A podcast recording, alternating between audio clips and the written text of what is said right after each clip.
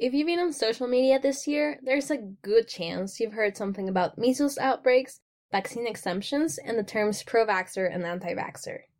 The U S and Europe, among other places worldwide, are seeing an increased number in vaccine skeptics. This has helped fuel the spreading of preventable diseases, such as measles, which was actually considered to be eliminated in two thousand.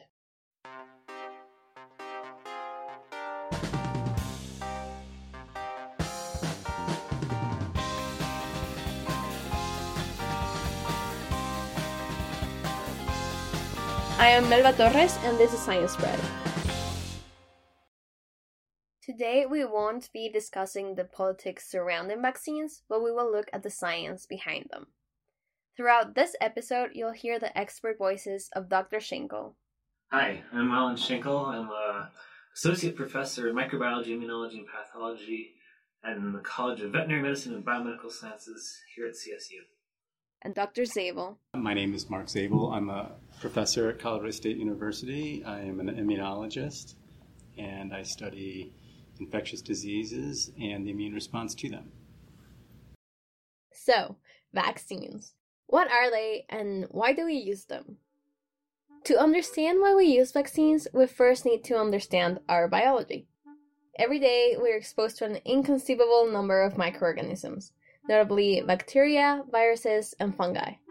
They are in the air we breathe, they are in the food we eat, they are on our tables, in our shoes, on our eyelashes. Trillions of them inhabit our organs and our skin.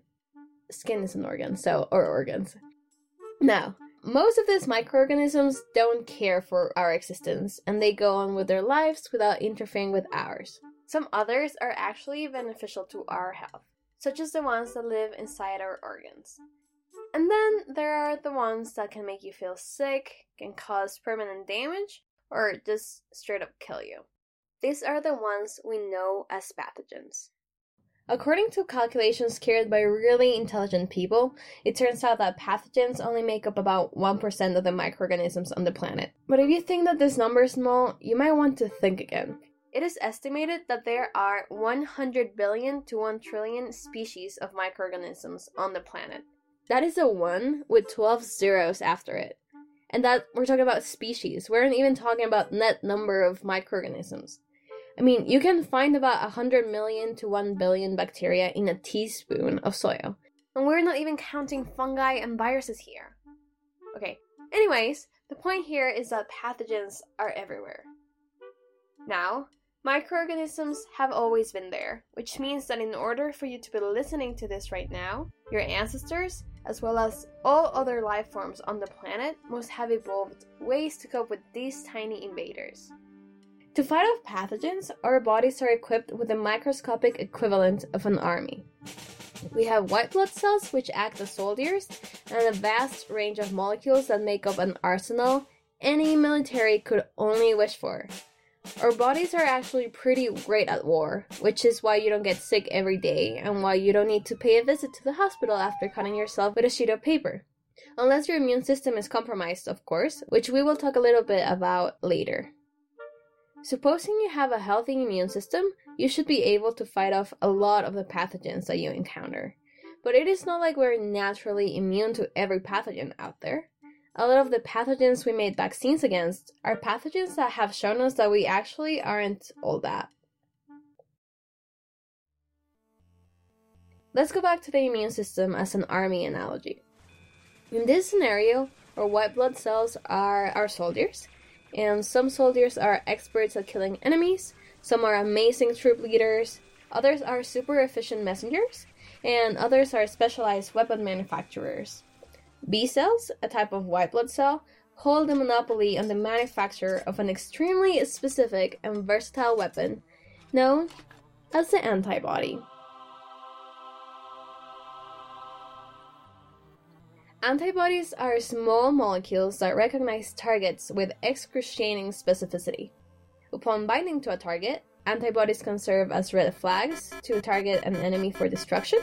They can prevent the function of enemy molecules and can even initiate a cascade that physically punches holes on the surface of intruders. So, that's a quick, very surface level description of our players. Let's move into a simplified version of how the army works as a whole. The primary immune response refers to the surprise, the immune response that occurs when someone is exposed to a pathogen for the first time. This immune response is characterized by a lag period of seven to ten days, and during this period, it is common to show symptoms and feel like you're not getting better. But that's just because your soldiers are figuring out how to best deal with the enemy, and your B cells are in the process of mass-producing antibodies. Recovery from disease depends upon many factors, but the presence of enemy-specific antibodies plays a huge role on how fast and efficiently you'll win the war. So, assuming you don't die, aka your body is able to successfully clear the infection, something really cool happens. While some soldiers will pass away from old age, some others will take on the job of preserving the memory of the war by safeguarding the blueprints to the antibodies that help them win it. The blueprints and the antibodies are not just stored though, they are carefully analyzed and modified to grant them even more specificity, just in the case that the enemy attacks again. Immune responses following the primary immune response are collectively and creatively known as secondary immune responses. These immune responses are much more potent due to the presence of memory cells and pre-existing antibodies. They have a lag phase of only one to four days and produce as many as a thousand times more highly specific weapons than primary immune responses. Our secondary immune responses are so effective, in a lot of cases, you won't even notice that you were infected, even if the enemy organism is a dangerous pathogen. How cool is that?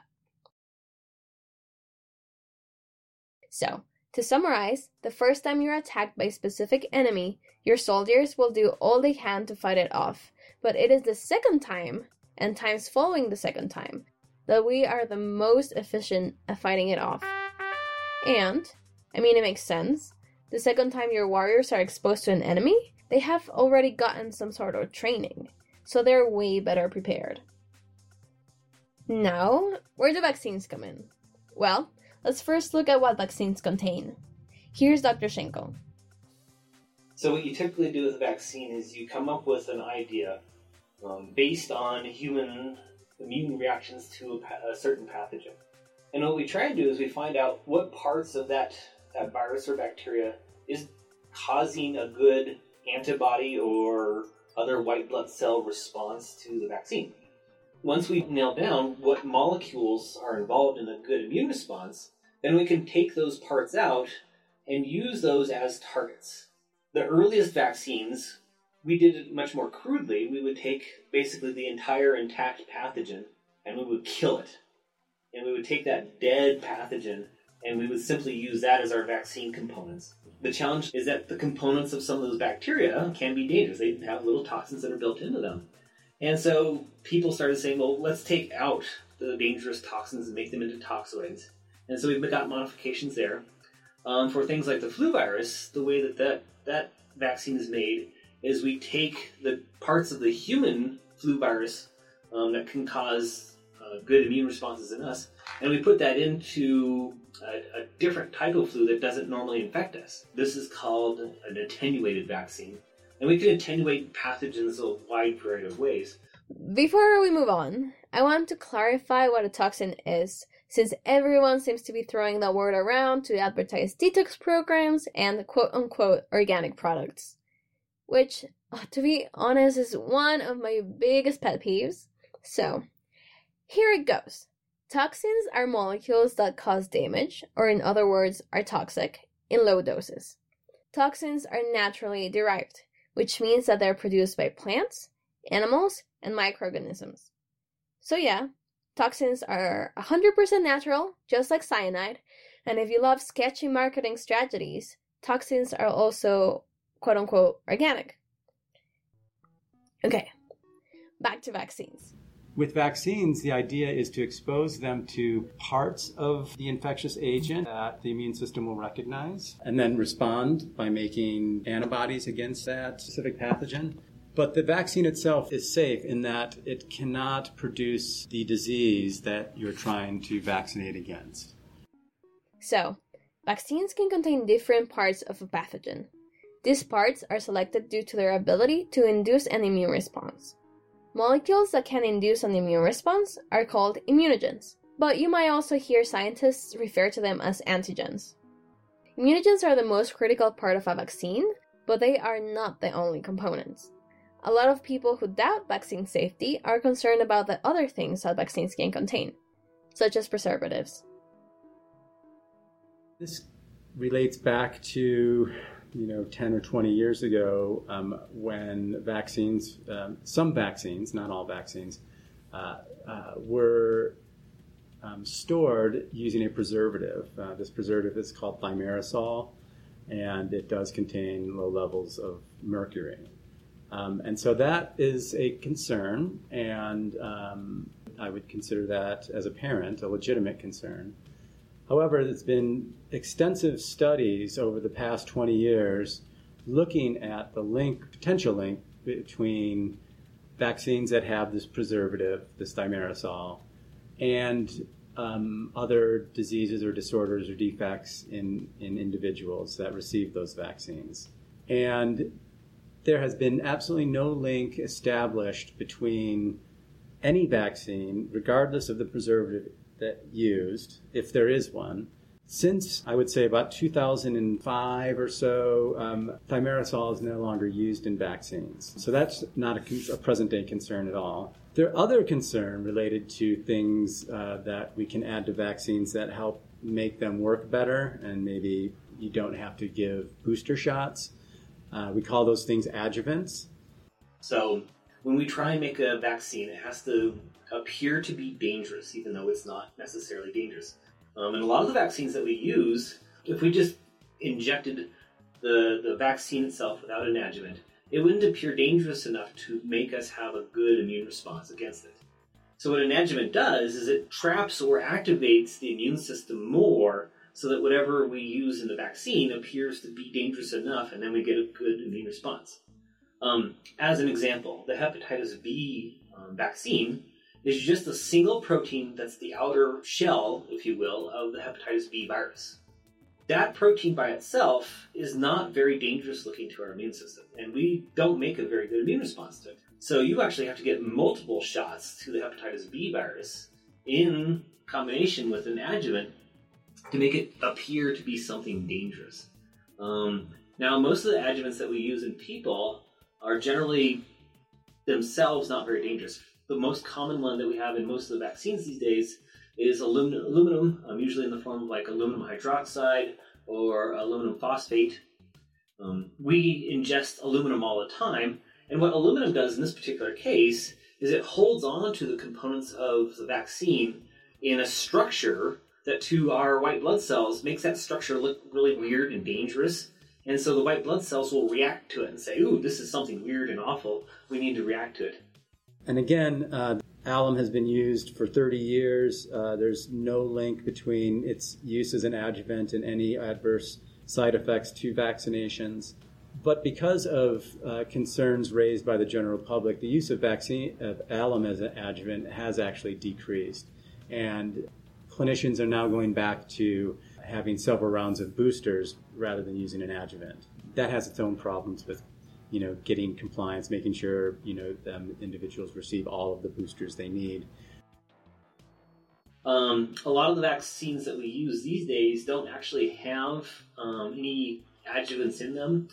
Uh, just a list of things that don't have adjuvants in them are the chickenpox virus uh, vaccine. Uh, mumps and measles, mumps, rubella vaccine doesn't have an adjuvant in it. We usually use adjuvants in combination with um, the diphtheria, um, tetanus, and pertussis vaccine, the D T A P vaccine. Um, the pneumococcus vaccine, that one also usually has the aluminum hydroxide associated with it.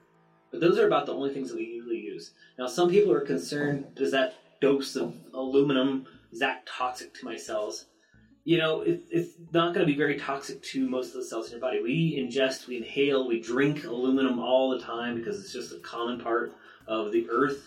You know, all the, the stuff that's in our water contains aluminum and other metals. So we ingest it all the time, and the amount of aluminum that you get in a vaccine is teeny tiny amounts. In addition to immunogens, adjuvants, and preservatives, vaccines may also contain stabilizers, which protect the vaccine from suboptimal environmental conditions. Used stabilizers include amino acids, sugars, and proteins, all biological molecules which, again, have been proven to be safe. Additionally, trace amounts of manufacturing residuals can be found in some vaccines, and include agents that were used to inactivate the pathogen, and antibiotics. In some cases, antibiotics are used during manufacturing to ensure that no unexpected microorganisms are growing in the vaccine solution.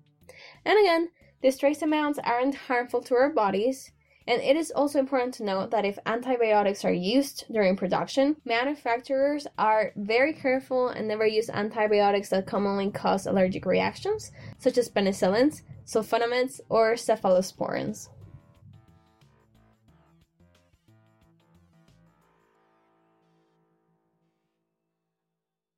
So, vaccines must contain an immunogen, which is selected given to its ability to produce a primary immune response. This will allow our bodies to prepare in advance for a battle with a dangerous pathogen. In addition to an immunogen, vaccines may or may not contain adjuvants, preservatives, stabilizers, or trace amounts of manufacturing residuals. And while all of these words might sound scary, numerous years of research and published papers say that there is normally no need to be scared. And when I say normally, I mean normally, because as with everything, some health concerns do exist.